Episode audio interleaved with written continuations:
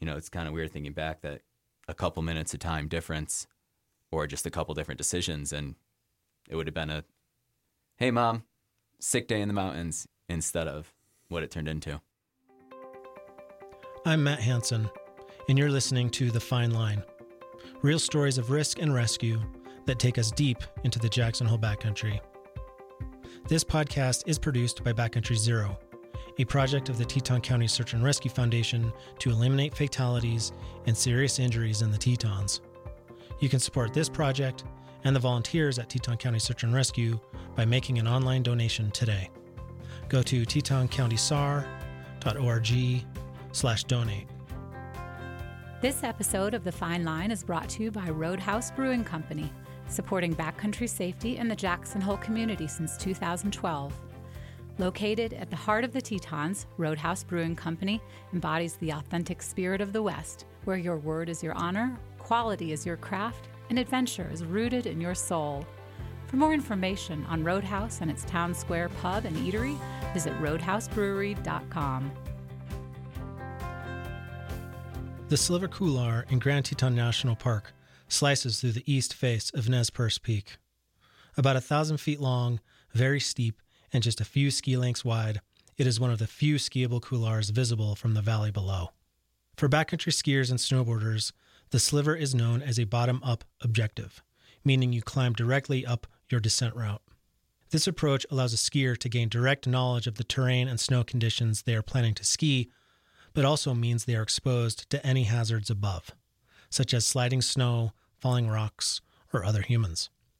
Like many big lines in the Tetons, the sliver was infrequently skied only about 20 years ago. Now it might see several people in a single day. Fueled by the potent combination of social media and digital mapping, the hassle and expense of resort skiing, and the ease of modern equipment, backcountry skiing has reached a fever pitch across the West and the Tetons. This increase in skiers means conflict is inevitable. It's certainly a relatively new hazard in the Tetons that people are considering when they are planning their day in the mountains. The issue reared its ugly head on January 22, 2022, when skiers Collin Binko and Michael Martin encountered a lone snowboarder at the base of the sliver. All three had eyes on the same prize, but neither party talked to the other.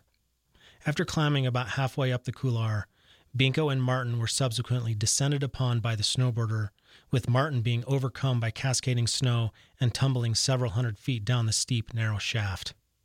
He luckily survived, but required a helicopter evac by Grand Teton National Park Rangers and Teton County Search and Rescue. The accident exposed the growing risk of skier on skier conflicts in the Tetons and how critical it is for people to talk to one another in the backcountry, especially in high traffic, high consequence zones like the Sliver. Like, hey man, how's it going? Where are you headed today? Also, our plan is to go up here and ski that big thing. How about you?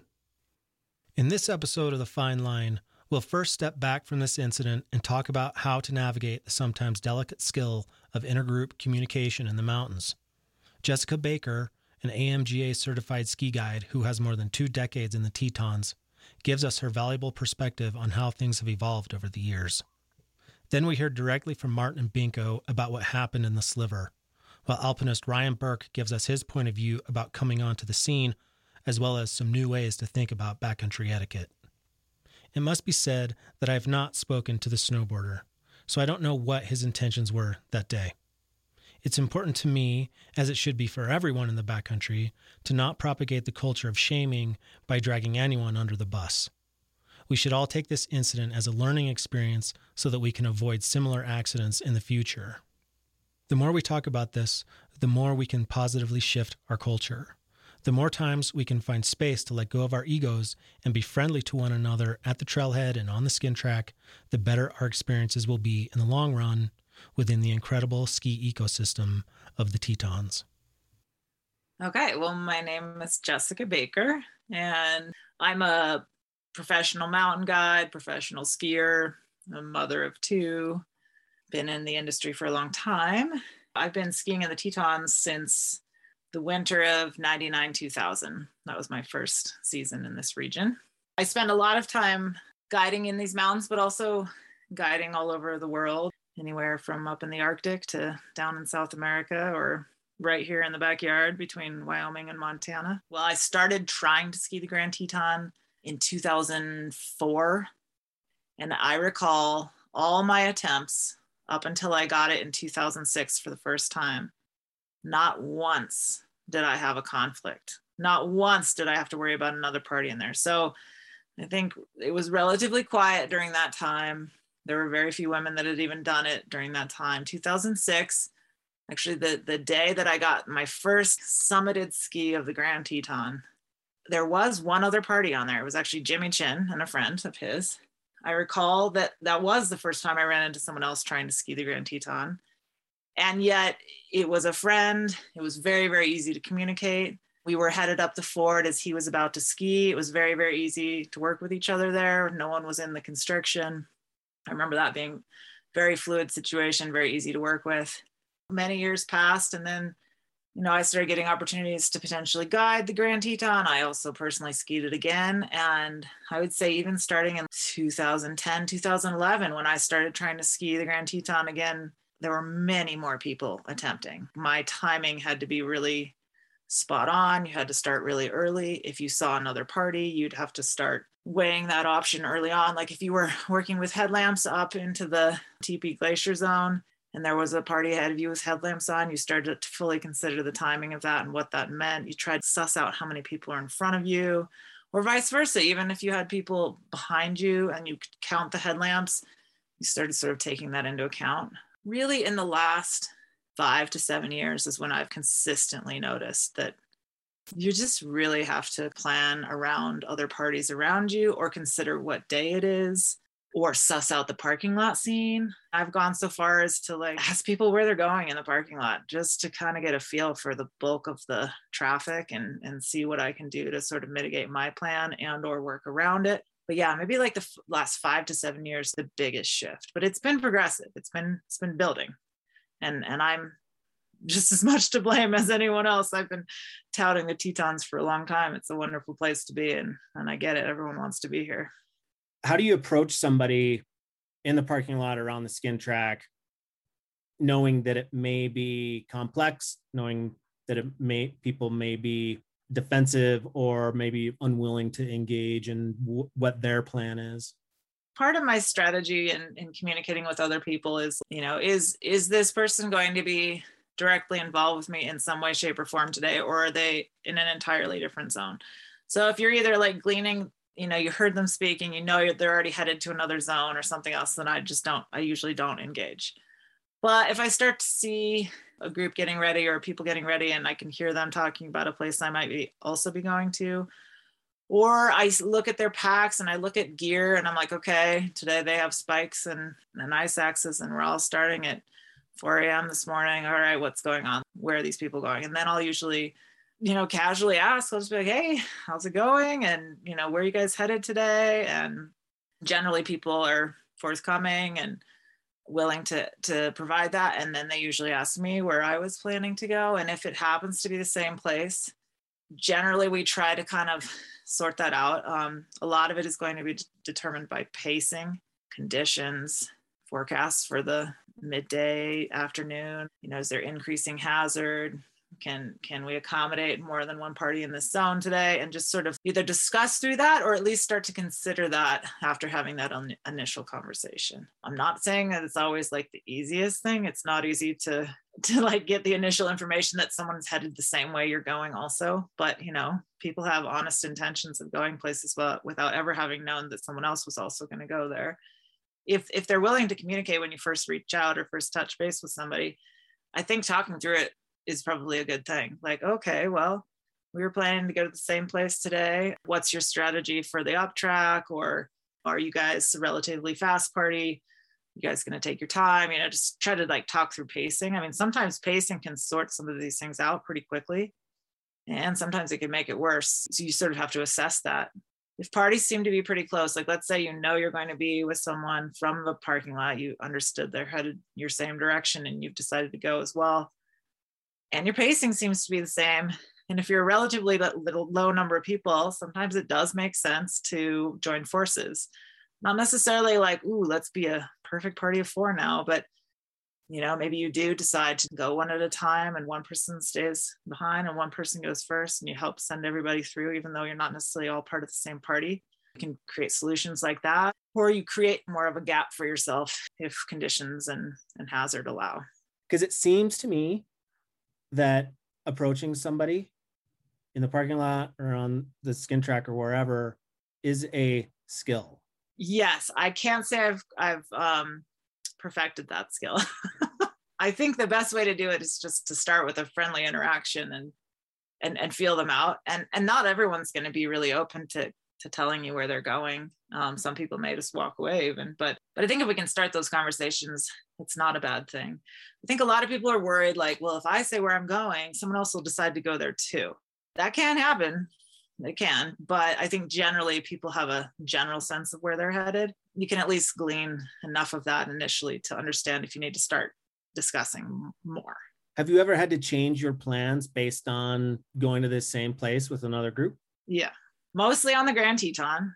Whether you were able to find them in the parking lot or it was later up somewhere on the mountain. Um, that's just one, like the Ford Stettner. It's really hard to pull off safe ascent and descent if you have either if you're ascending someone's skiing down on top of you and flushing you out or vice versa i've bailed on the grand teton a lot because of that reason and because of conditions too but that's been a tough one you can't always communicate with parties ahead like i've been through the ice step in the Stettner, like fully soloing the ice and getting sloughed on, and I'm like, someone's above me.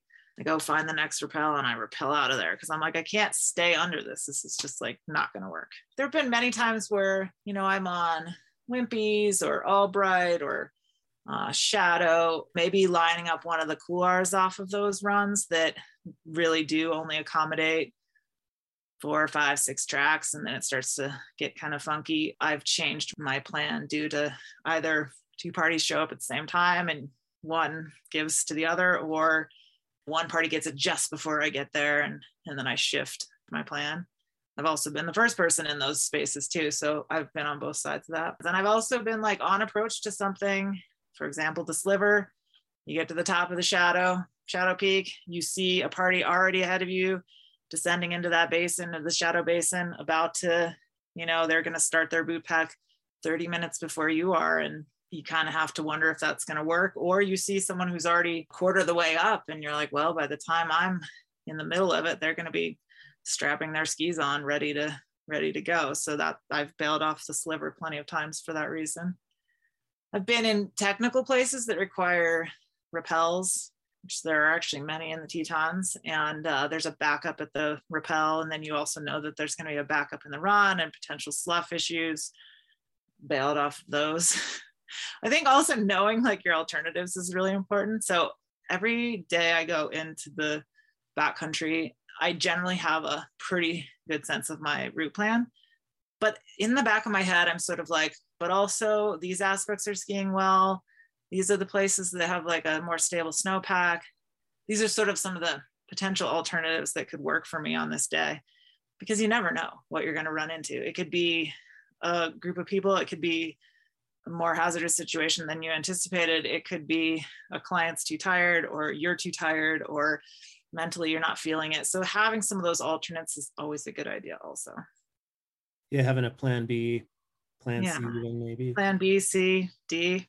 I want to kind of just mention that it's not just the really tight, narrow, rocky zones, but just skiing, multiple groups skiing a slope on a a day when the avalanche hazard is elevated, being skied on by another group, you know, that might cause an avalanche, even on something like Wimpy's or 25 short or anything, of any of those. Totally. I've been that person, not even that long ago. I can think of a time I was on 10696 and there were like multiple parties kind of approaching 10696 from different angles. One was kind of coming from the southeast, one was coming from the north, one was kind of coming up like the east rib.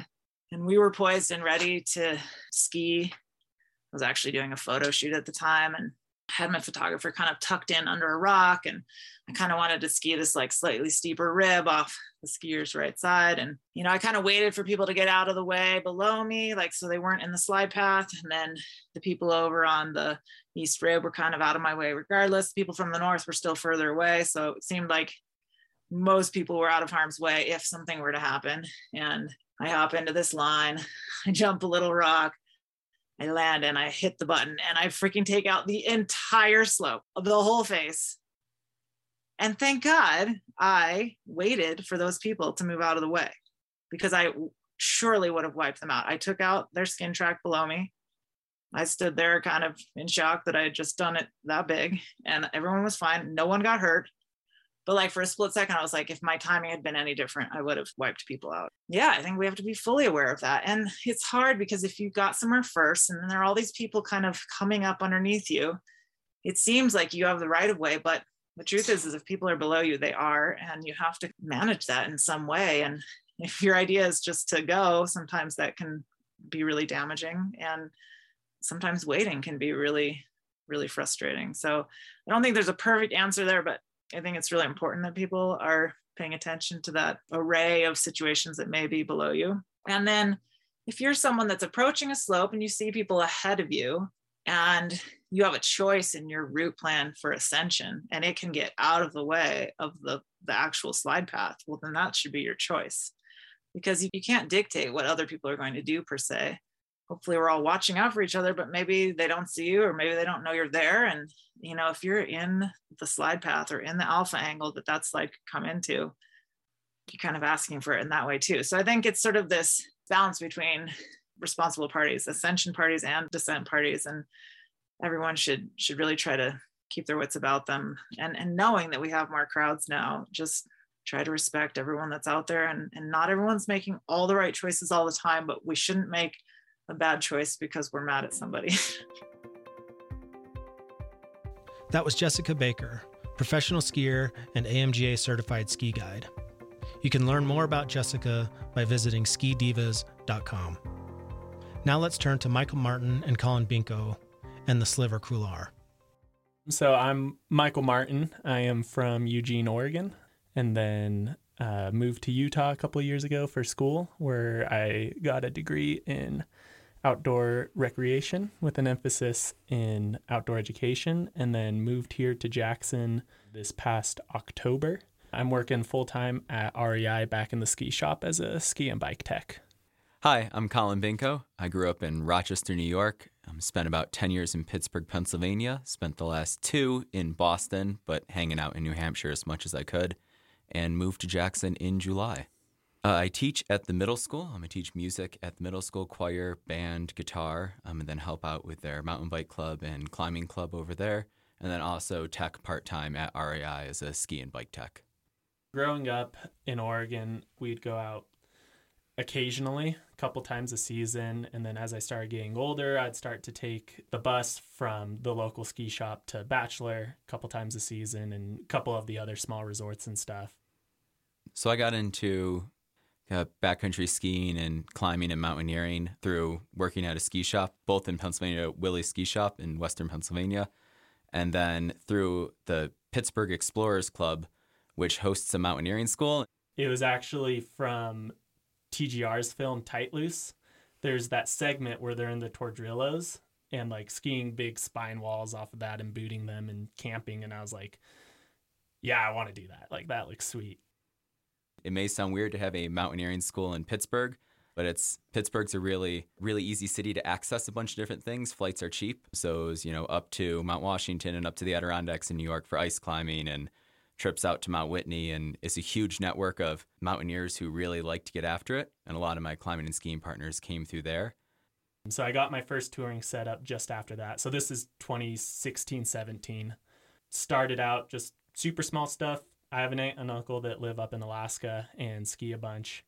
And they had given me Bruce Tremper's Staying Alive in Avalanche Terrain. Um, so I started studying that. Probably still go through it at least once a season. Um, I'll usually try like mid season to go back through it just to refresh. Through that, I went on and having the, my SPI through the AMGA and guided for REI up in the New England area for a couple years. And then also took you know, went through the rec courses and then this year completed the Avi Pro 1 course through AAI up in Bozeman um, just a couple months ago. And then in 2018, summer of 2018 is when I moved out to southern Utah. One of my brother's really close friends had been living in Salt Lake for a good amount of time by that point. So ended up getting in touch with him and essentially just asking if he'd be down to take a Gumby out and show me around the Wasatch. And then in kind of start of winter 2019 20, uh, one of my bosses who ran the outdoor shop that I worked for at the university had his level one pro at that point and was starting to teach. So then I started going out with him a bunch every time I went out with him, I'd learn just an immense amount of information from digging snow pits to traveling, that sort of stuff. And then that was the first winter that I got into an Avi course finally for kind of the more formal education side of things. Gone through the volcanoes, organized and led a trip up to Alaska on the Pika Glacier last year with a ton of friends from the Explorers Club. That was a great and super successful trip. And pretty much when I was up in New England, spent every waking minute I could up in that Mount Washington Valley area. Certainly deal with a lot of wind slab up there, and that's the main issue. Yeah, and then moved to Jackson and have been out backcountry skiing and trying to get after it as much as I can when I'm not teaching. We got to the parking lot about just before five. We we started walking pretty much at 5 a.m. And the morning was there's that big inversion layer, so it was pretty socked in feeling and like kind of lightly snowing as we started to skin. And we just locked into that first gear and weren't moving slow, weren't moving super fast, but just kind of went and didn't stop. Probably just stopped every hour or so to drink some water and like have a shot block or something and then kept going. That morning was probably one of the best I've ever felt going into the mountains. I mean, I felt fantastic felt fit and like we were moving well. And then um, right about sunrise, we got above that inversion layer. So we were like looking at the Grand and Teewinot and Owen could start to get glimpses of the sliver. And then there's like this crazy cloud layer almost at our feet spanning the whole valley and pretty spectacular. Definitely one of the the better morning views I've ever had. Yeah. And I think yeah, we just kind of got out of the parking lot and kicked it in gear and weren't skimo racing, but we're just kind of trucking along the whole time and stops were quick. I think the decision wasn't so much about first tracks, it was just about risk mitigation and trying to get up there first and just to beat other people to to be out of the way of other groups going for it and also trying to do the sliver, go back up it again and wrap into East Hourglass. We just wanted to give ourselves as much buffer of daylight in case rope got hung up or something weird happened, we'd have a little more time to operate. Because we came up and got to the spot on Shadow where you can drop into that cirque, transition there, drop down, put skins back on, skinned up the apron. Yeah, so about 9:20, 9:30, and then we kind of stopped and had a bit of a break, some water, hung out for a minute, and that's when we decided to dig our hasty pit and go through an ECT.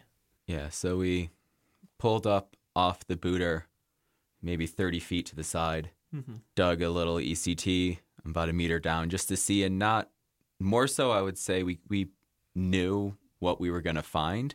And maybe just for the sake of of doing it, just to confirm that and just to keep that learning process going. But so we dug it and found, I think it was like ECT N at 20, you know, 26 at about 30 centimeters down not a whole lot going on. But when we were doing that, there was a sugary layer on top of a pretty stout crust. And we had talked actually before, like, wow, okay. And we saw a little bit of sloughing in the couloir. We're like, okay, we feel good about booting this. We'll, you know, get to the top and probably just make a cut off, and anything that's going to slough will, will slough off, and then we'll just ski, you know, what's underneath that. And we're pretty stoked to ski some chalky snow. I got to say, coming from the East Coast, I'm just excited to have snow. so, yeah, it wasn't, I don't think either of us were anticipating like the best powder turns and charging for that. I think I was just more stoked to be, you know, out there with friends on a, what was shaping up to be a beautiful day and just kind of enjoying the adventure of it. I, I didn't notice any tracks going up. Um, there was like that six to eight inches of kind of sugary snow from there was that one little storm like two days before. Yeah, yeah. So that's kind of where that new snow had come from, and it didn't look like it had gotten skied the day before that we were up there. At least to me, it didn't look like it had gotten skied. Yeah, you're right. It was like where the apron, kind of like the ridge line of the apron, if that makes sense. And we were 30 feet off of that. It was as we were breaking down our pit and kind of getting our packs ready to go back up when we saw the solo snowboarder kind of from across the cirque coming down. Yeah, you like And- dropped out of sight for a minute and kind of Yeah. came up the other side of the of the apron Mm-hmm.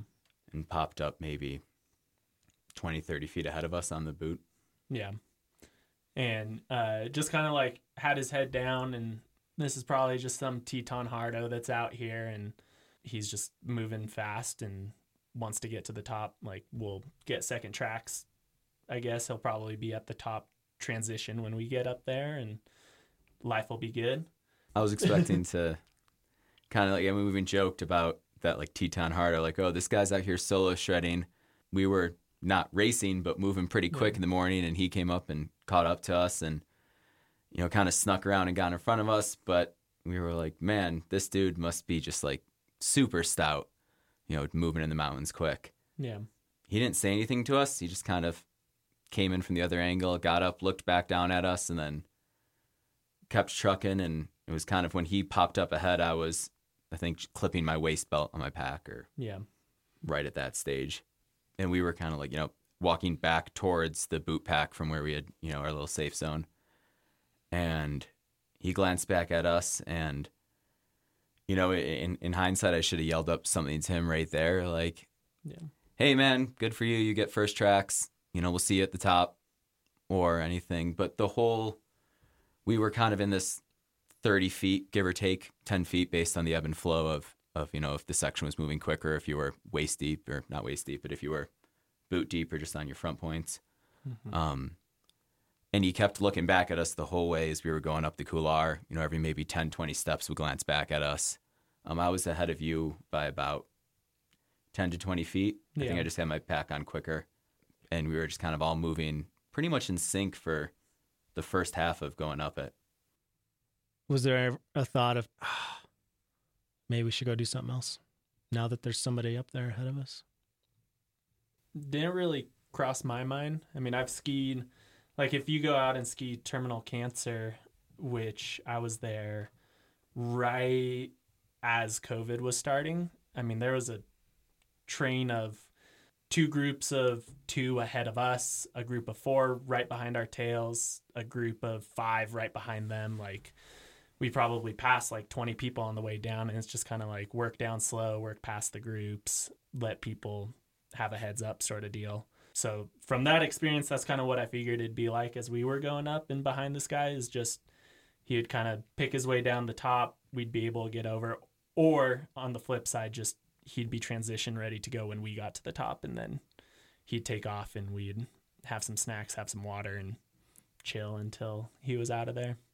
Yeah, I've had that that same thought of kind of in retrospect of like, okay, if we had showed up and there were four people halfway up it, or Yeah. even you know, if this guy was halfway up it, you know, we probably would have waited for him to finish, come back down, and, and then go. A- And again, like I think just that assumption that we made of like, hey, this dude is, you know, a couple car lengths ahead of us, and we're all kind of moving at the same speed. You know, I was just like, oh, and and communication again is is the big takeaway from this. I keep going back to like I, I was up front, like I know better than this, like risk management. You know, we spent all this time, you know, like reading books and taking avalanche classes and, you know, trying to just like risk management's always on my mind. And to have this guy go by and not yell something at him. But also with him looking back at us, I assumed that, oh, this guy knows we're here. We're moving at a similar speed to him. He's just a little bit above us. You know, yes, this is a line that's bottom to the top. There's not a top axis line, but this dude's out here solo. He must know what he's doing. He must have the mountain sense to know that, like, oh, I'm going to wait at the top for these guys who a couple minutes behind me. And then, you know, like I was expecting to show up and have him fully clipped in and ready and be like, hey, beat you guys to it. I'm like, sweet. Congratulations. And, uh, you know, him to ski and then us to ski. And a little bit of me was actually, yeah, I was like, okay, he's to, he's to, you know, slough off everything. And then that's something that we don't have to worry because he snaked it off of us. But yeah, I, I guess wrongfully, without yelling up at him, I just assumed that, like, hey, you know, this is a, a tight line. There's certainly we're moving together within the realm that we could all safely enjoy this this little sliver and you know have a great day and it was you know it's kind of weird thinking back that a couple minutes of time difference or just a couple different decisions and it would have been a hey mom sick day in the mountains instead of what it turned into For the lower half of the line, the boot track like really hugs the rock wall. Then as you come up through the middle, it gets firm, and then as you get into I guess like the top third of the line, the boot pack is kind of forced back into the middle of the sliver. So it was we were going through that and then right above that the line kind of dog legs a little bit and you can't really quite see around the corner to the top of the line. So by the time we had reached that point, the snowboarder had gone out of sight and we're kind of in the middle of the gun barrel essentially. I mean, it's a steep mid to high 40 degree pitch at that point. And yeah, we're like right in the middle of it. So I had actually just yelled up to Collin, this isn't a super sweet spot. Let's move quick, get through this, and uh, get back into a safe spot. Yeah, and I was close to that dog leg, and you were kind of like right in the middle of where you didn't want to be right when you yelled that. Yeah. And at that point, near the top section, the snowboarder, which I think I yelled back at you, I was like, man, this dude is booking. And he just like turned on the jets and disappeared around that dog leg. Come to find out later, looking at pictures, which took us a couple days before someone sent us a picture, he transitioned before the top, kind of in that last steep section. He transitioned right before. Um, there's no tracks coming from up there, which explains why it was so quick for him to come back down. Kind of nearing that dog leg section, I wonder if he just had the same thought of, hey, this is like not the best spot to be hanging out and I'm just going to book it. You know, I would hope it's like, not like, hey, I'm going to get up here so I could ski down on these guys. He disappeared around the dog leg. Mike yelled up, like, hey, this is not a good spot. I'm like, yeah, let's kick it into high gear. We maybe had five, six more steps. And then looking up, the snowboarder reappeared on his descent. Yeah, I was just assuming that because he knew we were there, we kind of put him in this expert halo of he is out here solo. We're in pretty good shape. Mike's a super fast runner. We were moving quick that this dude must know what's up. And I didn't really think that he would ski down on us until looking up, he appeared at that dog leg. A little bit of slough came down, and I looked up, and he paused for half a second, and then I went to go yell something, took a breath in, and then he, you know, snowboarder went down another five feet, got a bunch of speed, and then horizontally cut right across, right across the the top there, kind of right underneath that dog leg, which you know, speed in a cut without, you know, I, I hope it wasn't an intentional ski cut. We don't think it is, but what it looked like a lot was a ski cut, and what it produced was what that would produce. And he kicked off a bunch of slough. I was about 20 feet below him and had thankfully, for a second, for whatever reason, I don't know if I was about to yell something back at you, but I had taken like two extra kicks in. So I had a pretty good stance in it. Saw the slough coming, just hit the deck right into self arrest position, and it, it ripped over me. Once it let up, I looked back down at Mike, who was maybe 30 feet below me. And by the time it got to you, it was ripping um, and moving quick and a bunch more than just a little slough, but was down to that hard crust surface and taking everything off with it. I was about to yell heads up to Collin and then saw how much it was picking up and just like try to dig my ice axe and crampons as deep as I could into that self arrest position and and yeah, I mean it hit me pretty full force and was up over my head initially. I think. I think it like hit you and kind of like, a wave chet- hitting you. Yeah.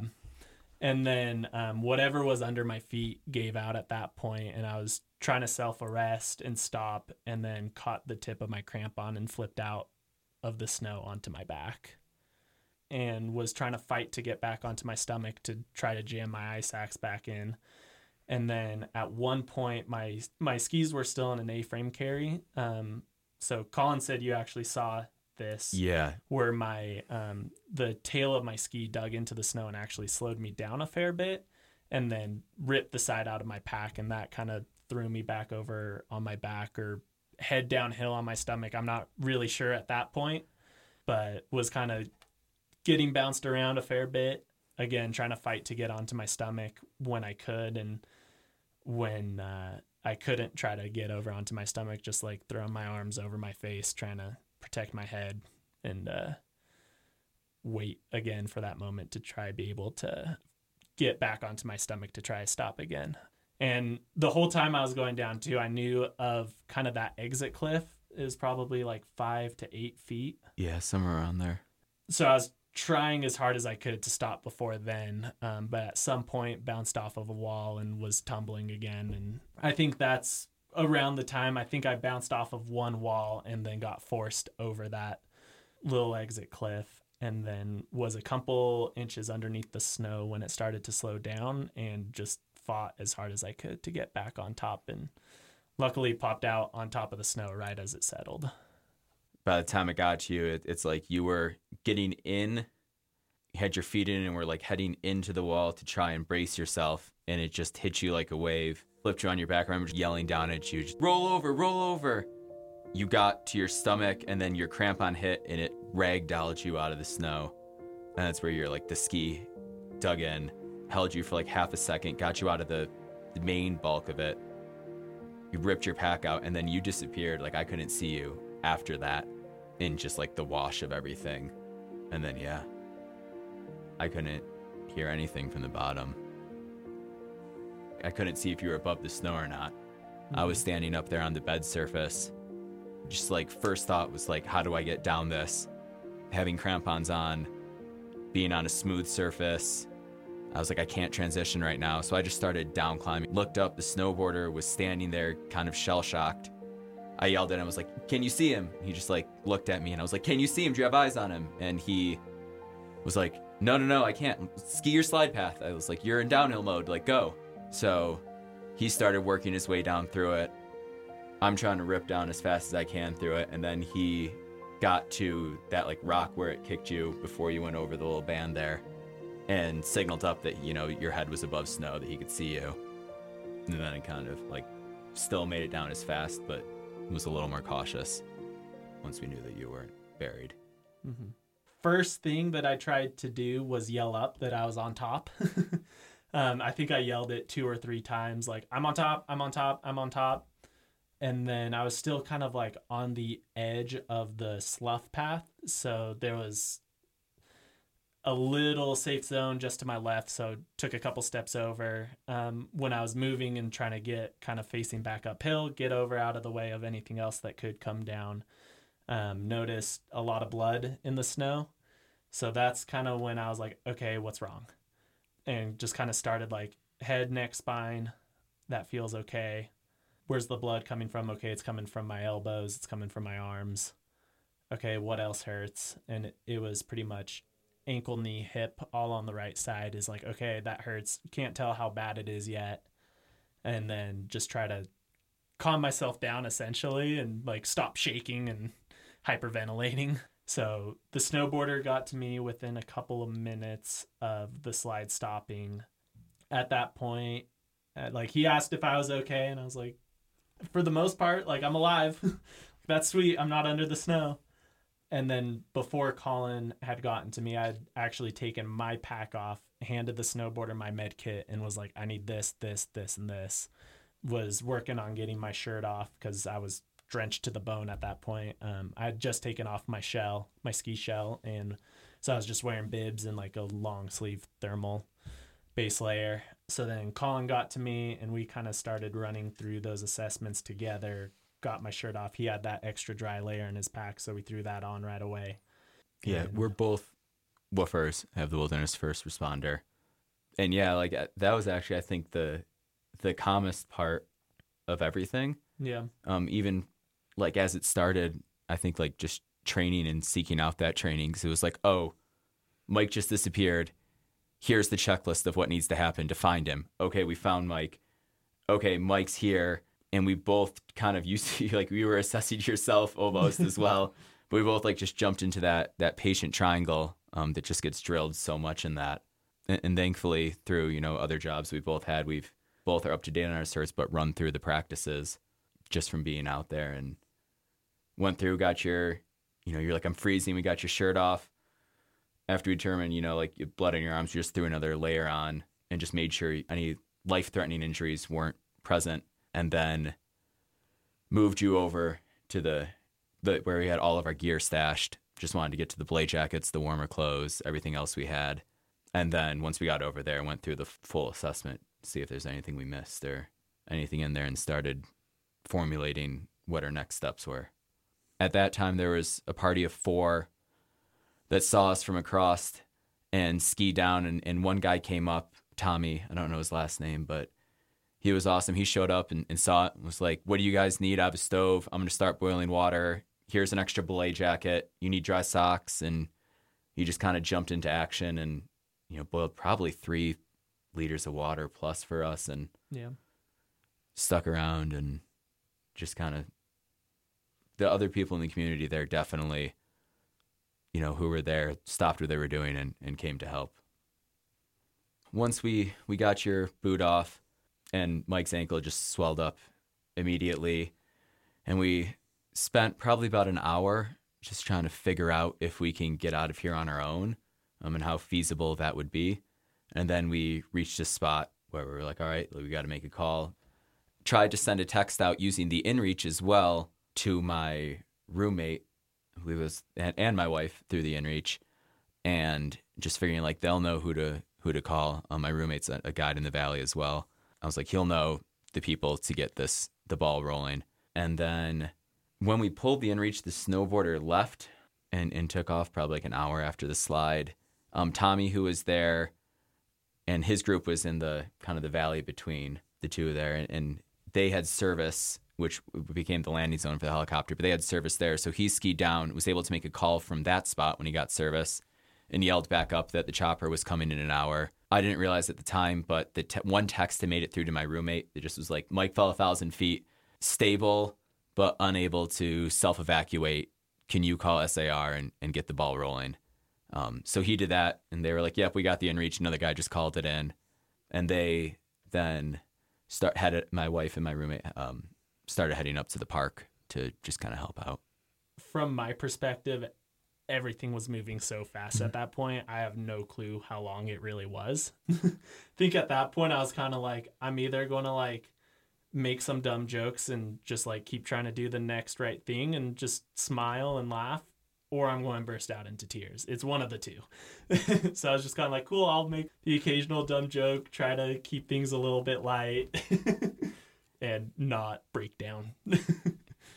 Ryan and Lewis, two other skiers who had planned to do the same thing we were doing, just starting a little later in the day, had showed up and had saw Tommy's group as they were leaving, and they came up and stayed with us, and then ended up skiing out with myself um, after it, who were just another like example of, of the right kind of people in the in the backcountry there, um, and certainly what's been the majority of our experience, both being new to town but skiing here.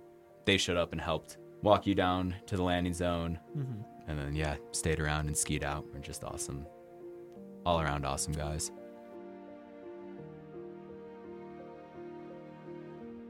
Yeah, when I first got there, my, my gut reaction was, you know, something has just happened, but I, I missed it. And the kind of the energy level had dissipated a little bit. You know, helicopter was on the way. So there wasn't a lot of, you know, fear or, you know, high energy. There was kind of just a lot of like head scratching of kind of what happened, putting the pieces together, trying to understand who needed help and, uh, you know, what the situation was. My name is Ryan Burke. I'm a licensed professional counselor. I've been doing that for 10 years uh, locally in Jackson, Wyoming. I've been in uh, kind of recreating the backcountry, whether in summer or winter for the last uh, 15 years. Yeah, my friend and partner Lewis Smurl and I had um, gone up the approach on Shadow Mountain. We our goal was to ski the East Hourglass Couloir, which you have to kind of go from the bottom up up a sliver and then down, rappel down into the East Hourglass. So we didn't get to the top of Shadow Mountain until 11 a.m. Um, the day was, uh, you know, crisp but sunny, and we when we approached the kind of the col that leads down into the Sliver Couloir. We'd seen that um, obviously someone had skied it before us because the, the slough had kind of cleared. Um, as we got down to the bottom, we ran into a group of four who informed us of the situation and what had happened, and that there were still two um, skiers that were, you know, waiting for a medevac in the near future. The sliver is very intimidating from a distance. Once you get up closer to it, the angle isn't as bad, but you can see it from the Bradley Taggart parking lot, and it's the most distinguishable line, the, the most aesthetic line you can see. So everyone wants to do it. It's something that's the next step up from all the moderate east faces. And, you know, from the top of shadow, it just calls out to you to be skied. It's a 25 foot wide, 20 foot wide couloir in spaces. Sometimes it widens in spots, but it's a pretty straight up and down, beautiful pinner couloir that everyone wants to ski. Well, I mean, I've seen it in, in a number of different conditions, right? I mean, it can be, it's, it looks kind of like an ele- elevator shaft. And, you know, you can have three groups booting up it and one group skiing down it and everyone be safe depending on conditions. You know, the day that the sliver accident happened, those conditions were ripe for the first skier to kind of commit and to trigger a slough avalanche, which would clear the whole couloir. And, and anyone after that probably could have been in there simultaneously. I have seen multiple groups in there, not to say that's the best etiquette, but in the sliver couloir, it's very common to see two to three groups in there at the same time if avalanche conditions have been somewhat, you know, mitigated it, it's one of the what I consider like an introductory couloir in the Tetons. It doesn't mean it's safe. It's still very extreme terrain, but it is one that is very kind of like the closest branch after you kind of get your kind of feet under you. You know, for me, it was something that I did my third year uh, at backcountry skiing in the Tetons, where I felt a little more comfortable, and and everyone kind of advocated for that as the next step up from a moderate slope. So it's probably the uh, it's still scary terrain, but it is the kind of uh, you know stepping stone up the the Teton ladder. Yeah, I mean, I've definitely, as everyone has noticed, a shift just as pure numbers. I mean, I've seen a lot of people out there doing avi courses and, and doing the right things. A lot of people being guided these days. But the people that are kind of independent groups, there is a somewhat of a winner takes all attitude. You know, there's somewhat of a, a sharp edge to people, kind of my group against your group who's going to get there first. Kind of a if we don't talk about it then we don't have to kind of discuss who's going next right? Because there is a somewhat of a rat race attitude and, and if you do talk to someone and they say they're going to the same line that creates a complexity that a lot of people want to avoid right? So you know avi education is one thing but having like a social emotional intelligence needed to you know, discuss something uncomfortable or who might have to like step away from the, the line that day. That's something that a lot of people aren't doing, right? There, there's some hellos, but there's almost a reluctance to say, hey, what are you going to ski? And I think that stems a little bit from, you know, there was a, a kind of how I want to say it, like a kind of taboo subject to ask what people were doing. And I think a lot of that has to do with social media. You're not supposed to like spray about a line so it doesn't get kind of overdone because once word spreads, that creates a domino effect and a lot of people go there.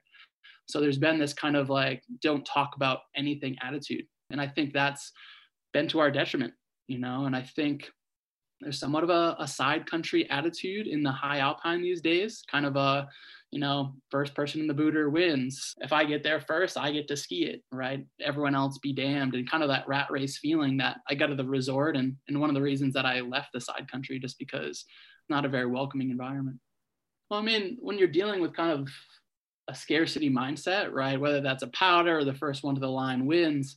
I mean, what I what I try to do, and sometimes it's effective, sometimes it's not, is just create a welcoming environment where the the mood is kind of like we're in this together, right? Because when they have like a me against you attitude, there's no teamwork, there's no camaraderie, right? So just just a smile, a hello, beautiful day. You know, what are you going to go ski? Right. And then we can kind of discuss that and figure out a plan. You know, when we have large groups of people in tight spaces, there needs to be communication. And if there's not, things can go wrong, such as which happened in the in the sliver. I think ego has always been a problem in backcountry skiing, and in the different chapters of the backcountry history, it's happened in different ways. And now we're just dealing with kind of an I was here before you attitude, therefore I kind of ski what I want to ski. And, and I think that causes a, a dangerous community ethic, right? Even about kind of how people are discussing this incident, a little disheartening that they're we're looking for a hero and a villain, and that's a very natural human thing to do. But instead of looking at it as a community-wide learning experience, uh, experience, there's all just finger pointing. And to me, I, I think that's a, a, missed opportunity because I think you know a lack of social emotional intelligence is what caused this problem and what will cause future problems if we we don't become a little more mature and responsible. And I guess my final thought is just like, you know, I can understand why the snowboarder took off in some ways in the sense of you kind of be run out of town in instances like this and it becomes a very scary situation so people are less likely to report my kind of first gut reaction when getting there my first impression was like you know accidents happen this is the situation we're in but you know it, I think sticking around just to make sure that everyone gets off the mountain safely is, is, super important, right? And I wish we had the culture where that was possible, where you wouldn't fear being judged. You can kind of talk openly about this, um, just because I think that community support and that like, oh, sh- like that thing happened, but I'm still gonna kind of be with you. Um, I think that's really important just for convincing everyone that that community vibe is there we were getting on the helicopter. And I was like, guys, this is my first time on a helicopter. Like, this is sweet. um, and then landed at Windy Point, where Collin's roommate was waiting along with kind of the rest of, of the search and rescue team. I think the county sheriff was there to kind of get my info and my statement and stuff like that. So then drove with Collin's roommate to the hospital from there. Was trying to get a hold of like my parents to let them know what was up. And uh, I, I didn't end up getting in touch with them until after I was done at the hospital. But being in the hospital was probably where it like really started to sink in and like I really started to kind of feel it a little bit more and breathe a little bit. And then yeah, they took some x-rays, came in and first thing they told me was that I didn't need surgery, which was great. And then showed me that I had the chip fracture on my ankle along with a sprain and some strained ligaments. So got the boot and was hanging out in the lobby getting my insurance stuff squared away. Collin came and picked me up, and uh, that's about two when I finally was able to talk to my parents and tell them what had happened, and then went home for a little bit and just kind of started calling a bunch of friends and like, yeah, this is what happened today. It could have been a lot worse. Yeah, no, totally. I think based on the situation that did happen, we were pretty close to best case scenario overall. I mean, yeah, a small fracture and some strained ligaments will heal pretty quick. it was definitely a relief when the helicopter came and was able to pick you up and to to take you out. I was like, all right, this is finished. You know, Ryan and Lewis were great and certainly wasn't maybe in the best mindset at that point to be like, oh, let's go ski the rest of this. This is going to be sick. Was kind of kind of just battle skiing it, just like okay, like every you know, a couple hundred feet is a couple hundred feet closer to the parking lot. You know, finally in that last little bit, getting back to the parking lot, that flat section, had that big sigh of relief of like, okay, like we're back at the parking lot. Today is done. So we we actually ended up eating dinner together that that night and that's kind of when we started talking about like okay where was the mistake what could we have done differently to avoid this and um, i think we've both agreed that like we felt good we felt good about the snow conditions having a proper dialogue with the snowboarder probably would have kind of been the saving grace. Even if it's just a like hey what's up? What's your plan? You know what are what are you thinking about xyz the snow the slough do you have any concerns of what we're seeing right now? It is kind of sunny. You worried about that. You trying to boogie through. But just actually communicating with the other party and being open and willing to share our plan and know what their plan is and then be able to kind of work together so that that event hadn't happened basically would have i think been the way to go even just like a quick 30 second to 2 minute conversation of of that Yeah. I mean, I, I get the fact that people are protective of their lines. And, you know, had, had conditions been different, our decision making would have or could have. I mean, it's hard to tell, but our decision making might have been different in that scenario. I'm kind of like kicking myself. I'm a pretty social guy. I pretty much everyone I, I pass on the skin track or, or see out skinning or if they're digging a pit, you know, I'm like, hey, how's it going? Beautiful day. Like, hey, you finding anything funky? What's up? Like, stoked to be out here and for whatever reason, you know, the, the this guy who came past us kind of head down. I I didn't. I think yeah. I think I said it before. Like I say it with you know most of my kids when there's issues with middle schoolers or with adults, most things come down to a lack of communication. And this is it. And we're, I think, really fortunate that we could both be here talking and, and that you know your, your injuries are what they are considering what happened.